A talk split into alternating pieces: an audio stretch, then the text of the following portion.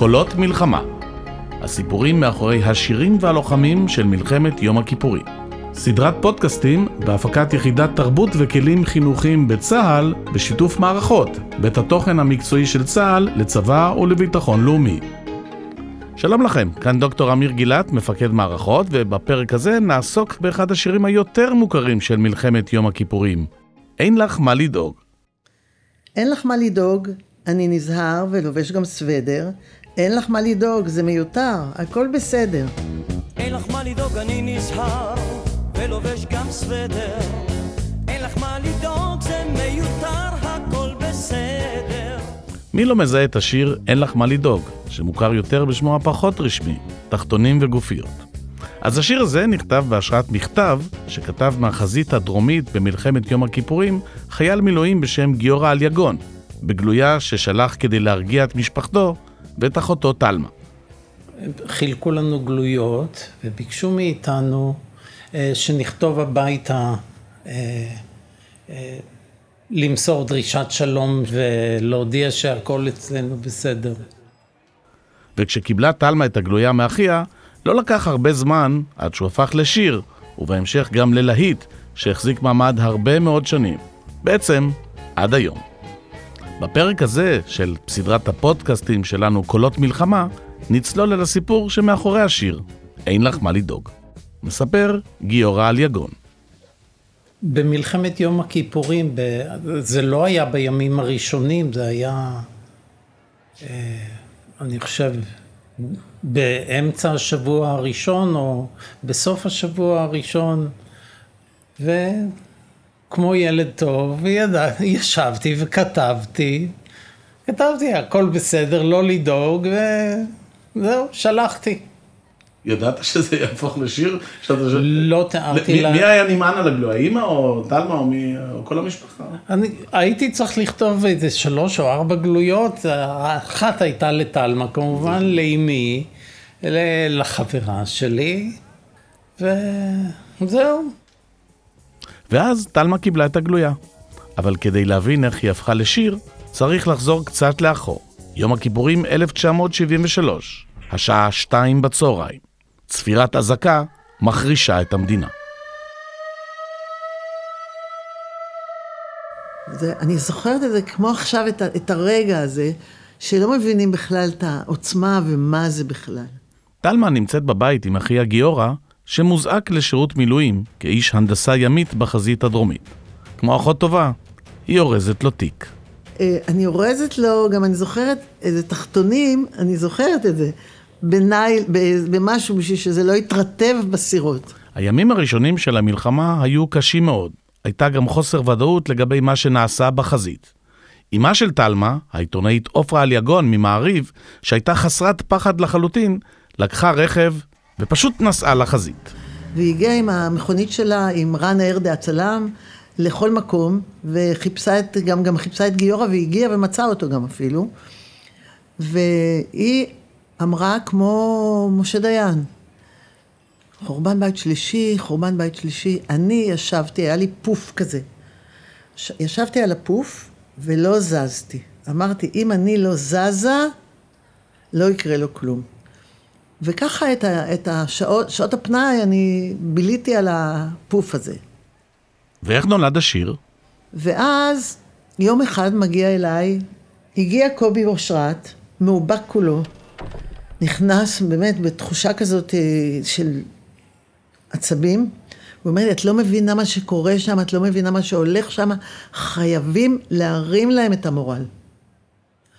אני מסתכלת עליו, אני מה שאימא שלי אמרה בראש שלי, ואני אומרת לו, קובי, אני לא חושבת שאני יכולה לעשות עכשיו משהו, אני לא... לא, חורבן בית שלישי, קובי, אני לא... אין לי מצב רוח. תגיד, באיזה שעה אתה צריך את זה? אז הוא ישר קפץ על, המציע, על המציאה ואומר לי, בשש וחצי בבוקר, תשים את זה בארון חשמל, את הטקסט. זהו, והוא הלך. קובי השאיר לטלמה קלטת עם המנגינה, ולה היו רק כמה שעות לכתוב את המילים לשיר. מאיפה היא תביא את הטקסט? ואז היא נזכרה בגלויה של גיורא. בגלויה היה כתוב, שורה ראשונה, אין לך מה לדאוג. אני פותחת את ה... את ה... הוא הוא השאיר לי קסטה. אני רואה, שומעת מנגינה, מה זה? שמחה? אפשר לחשוב מה קורה? ואז אני מתחילה לחרוש על השיר. מה זאת אומרת לחרוש על השיר? אני צריכה להכיר אותו טוב, טוב, טוב, טוב, טוב. אני צריכה עוד להתרשם איזה אלף פעמים. אני מסתכלת על הטקסט של גיורא שם, מה הוא צריך, מה הוא לא צריך. אני חושבת שהוא ביקש נייר טואלט בכלל. ו... ואני יודעת מעצמי כל מיני דברים. ולאט לאט אני מאבדת את השיר, ככה אני עושה כשאני עושה שיר ללחן. אני מאבדת אותו, אני שולטת בו, ואז לאט לאט כתבתי, אני חושבת שזה לקח איזה שלוש-ארבע שעות. היה מוכן לשש וחצי בבוקר? שש וחצי בבוקר היה מוכן, אני שמתי את זה בארון חשמל והלכתי לישון, וזהו. לא היה לי קשר עם השיר אחר כך. בשעה שטלמה כתבה את השיר, גיורא היה בחזית הלחימה, עם התחושות הקשות. עד היום הוא דומע כשהוא מספר על כך. אה, המלחמה הייתה אחרי מלחמת אה, ששת הימים, שבה הניצחון היה מהיר מאוד, והגענו למלחמה הזאת בהרגשה שאם אז עשינו את זה בשישה ימים, הפעם זה הולך להיות ארבעה ימים, כי התאמנו על דברים חדשים, ופתאום אנחנו מגיעים, אה, קוראים לנו למילואים, ואותי שלחו לביר גפגפה, כי הייתי בגדוד גישור. גדוד גישור עסק בח... בחציית אה, מכשולי מים, ובאמצע המדבר, בביר גפגפה, היו, היה ציוד ימי, ציוד לצליחת תעלת סואץ. אה, אה, וביום הראשון או השני, אנחנו כבר גילינו שזה לא אותו דבר, לא כמו ששת הימים, כבר עף עלי, מעלינו מיג 17 אחרי שהוא עבר בבלוזה והוריד שם כמה פצצות. ואז התחלנו להבין שהמלחמה הזאת היא לא כמו המלחמה הקודמת, שהיא הרבה הרבה. במלחמת ששת הימים ניצחנו תוך תקופה קצרה מאוד. ולכן היה אמון מלא בהנהגה של המדינה. אה, וככה גם הרגשתי בשעה שנ... שכתבתי את אותה גלויה. ואז, באמצע המלחמה, שומע פתאום גיורא את השיר של תלמה. אה, גדוד הגישור ישב לא רחוק, ישב בשני מקומות.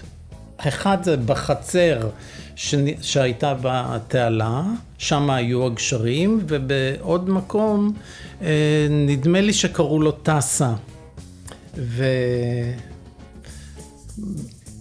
ואחד החיילים מאותה, מהיחידה שלי פתאום אומר לי, מה זה נלחמים כמו האריות? נלחמים מה? אז אני שואל אותו, על מה אתה מדבר? זה אומר, אחותך כתבה שיר. וזה מה שאומרים עלינו. וזה לא היה נכון? לא לחמתם כמו אריות?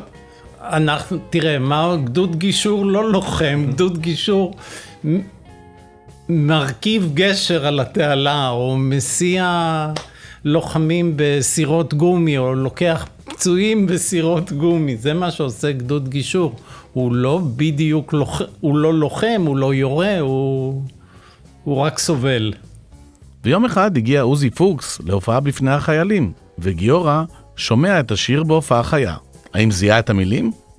זיהית שזה המילים שאתה כתבת? לא, לא זיהיתי את זה כמילים שכתבתי, אבל זה... אמרו לי כבר שזה אחותי כתבה. וידעת זה לקוח מהגלויה? לא, לא תיארתי לעצמי שזה לקוח. גיורא לא זיהה את המילים, אבל כל החיילים כבר הכירו היטב את השיר, שהפך ללהיט כאש בשדה קוצים. מאז שהשיר הזה הפך להיות כל כך כן. אה, שגור ב, בתור, בין החיילים, אז כשהוא היה מגיע עם הצוות הוואי שלהם, אז כל החיילים היו עולים לבמה לשיר את זה יחד איתו. זה אני יודעת. זה הפך בעצם להמנון הלא רשמי הפך... של אה, לוחמי יום מלחמת כן. יום כיפור. ואני זוכרת איך כתבתי, עובדה שהתייחסתי לבע... לבעיה, כתבתי מורל ממש גבוה. אז, אז זה ברור, לא? למה לא הכנסת את נייר הטואלט? יש טוענים שאני הכנסתי ועשו עליי אה, צנזורה, ואז אז עשיתי תחתונים וגופיות. ואתה יודע מה? תחתונים וגופיות לא היה בטקסט המקורי? אני חושבת שכן היה. אוקיי. אבל אני כנראה מצאתי באיזשהו מקום, כי זה קשה, אני לא יודעת, כשאני מנסה עכשיו לחשוב על המנגינה, אני לא יודעת איפה הכנסתי. אוקיי. אבל הוא באמת ביקש. רגע, אבל אחד ה... אחת השורות המוכרות מהפזמון זה מותק לא לשלוח לי עוגה. כן. אז זה גם היה כתוב. אני לא בטוחה שזה היה כתוב. אוקיי. וגיורא גם אחרי 50 שנה זוכר למה ביקש לא לשלוח לו עוגה. היו המון עוגות. שלחו, עוגות שלחו בלי סוף, זה היה נורא. אבל, אה, אבל דברים אחרים, דברים אה, של יום-יום, כמו סכו"ם, תחתונים, גרביים, זה לא היה. וגם המשפט כשאחזור העיר הנתחתן מבוסס על המציאות. זוכרים את הגלויה שכתב גיורא גם לחברה שלו? אז היום היא אשתו. וכתבתי את זה לחברה שלי, שהיום היא כבר אשתי. אנחנו תכננו מועד אחד, וזה היה בעצם באמצע, לאמצע המלחמה, ודחינו את זה כמובן. ואני אני לא זוכרת שהם תכננו חתונה, זאת האמת. אבל, אבל, ויש איזו אינטואיציה שקורית לך בזמן שכותבים, ככה, זאת אומרת, זה מה ש... זה, זה גדול ממני, בקיצור. זהו, זאת המילה. וזה לא השיר היחיד שכתבה תלמה במלחמה. כשביקרה בחזית הצפונית באוקטובר ההוא, שמה לב שהגשם לא בא השנה בעיתו. גשם בעיתו בשלהי המלחמה, אני חושבת, התחיל להיות חורף, כאילו על, על החיילים שהיו עם בגדי קיץ. והתחיל, הת, התחילה ההרגשה החזקה הזאת שהטבע לא סופר אותנו. זאת אומרת, בא, ואנחנו כולנו אומרים תמיד שגשם בעיתו זה מצוין הרי, וזה לא טוב הפעם. כי הם יושבים שם, שוכבים שם בבורות האלה, בשוחות, והגשם והבוץ. אז, אה, ואז הבחורה שמחק, ששולחת מכתב ומנסה למצוא, למצוא איזושהי נחמה בזה שהגשם ילטף את הפנים. תלמה כתבה גם שיר שלישי על המלחמה, כבר מדברים שפה אחרת שמו. השיר בוצע על ידי להקת פיקוד צפון.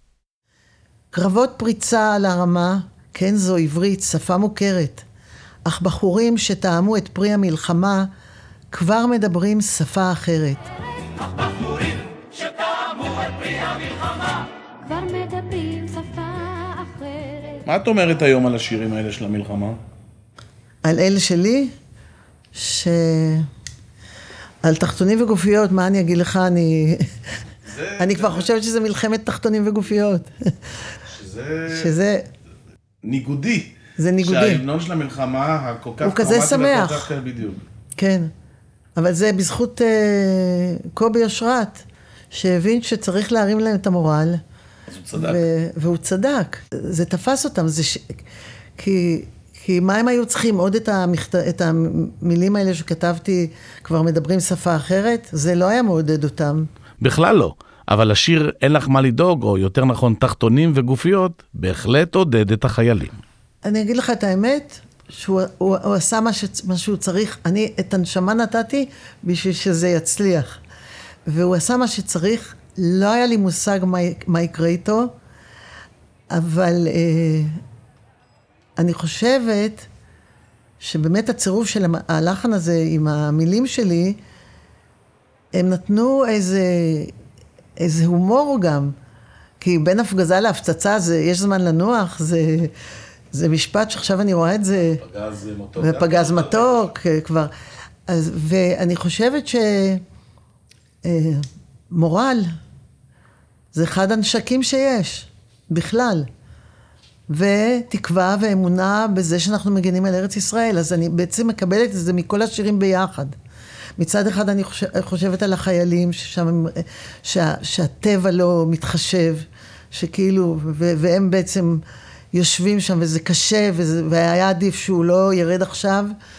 מצד אחד, אני, אה, ההומור הזה שמבינים שזה, שזה, שזה מפל... זה בעצם מלחמה קשה, כן מבינים, אבל אה, יש משהו אנושי בזה. ומה הפך את השיר הזה ללהיט, אחד השירים המוכרים ביותר בישראל? הצירוף הזה, הצירוף ה... זה שיר של כולם, זה לא שלי. תודה לטלמה רוז אליגון ולאחיה גיורא שהיו איתנו בפרק הזה של קולות מלחמה. הפרק הופק על ידי יחידת תרבות וכלים חינוכיים בשיתוף מערכות. תודה למפיקה ליה גולדינג, לנועם זלטין על ההפקה המוזיקלית, לגיא טיבט על העריכה הטכנית. תודה מיוחדת לסגן אלוף רעות שלום, מפקדת יחידת תרבות וכלים חינוכיים, עורך ומגיש דוקטור אמיר גילת. עד כאן הפרק הראשון של קולות מלחמה. בכל פרק נביא ביצוע מיוחד של שירי מלחמת יום הכיפורים 1973 עם זמרי הלהקות הצבאיות 2023. אז הנה, אין לך מה לדאוג, בביצוע מיוחד של אגם בוחבוט. להתראות.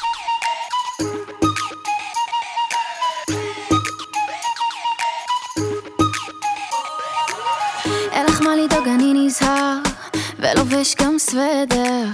אין לך מה לדאוג, זה מיותר, הכל בסדר. אין לך מה לדאוג, הנהדר, מפגיזים כהוגן, באמת שלא חסר דבר. אין לך מה לדאוג פה קייטנה, ועושים שמח. ואתמול היה אפילו פנאי להתקלח. אין לך מה לדאוג, אני ישן, וחולם. כשיחזור העיר אני אתחתן. שלחי לי תחתונים וגופיות, כאן כולם כבר כמו חיות. נלחמים כמו אריות, מורל ממש גבוה. ואצלנו בפלוגה, מבקשים קצת הפוגה. מותק לא לשלוח לי עוגה. שלחי לי תחתונים וגופיות, כאן כולם כבר כמו חיות.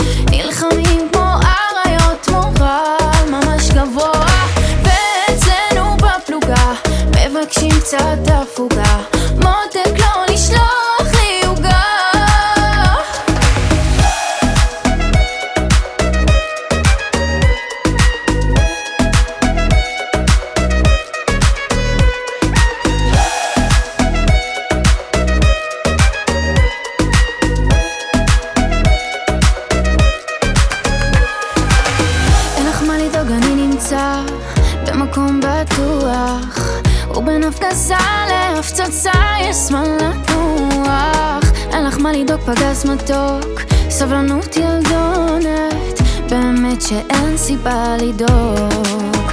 שלחי לי תחתונים וגופיות כאן כולם כבר כמו חיות. נלחמים כמו אריות מורל ממש גבוה ואצלנו בפלוגה מבקשים קצת הפוגה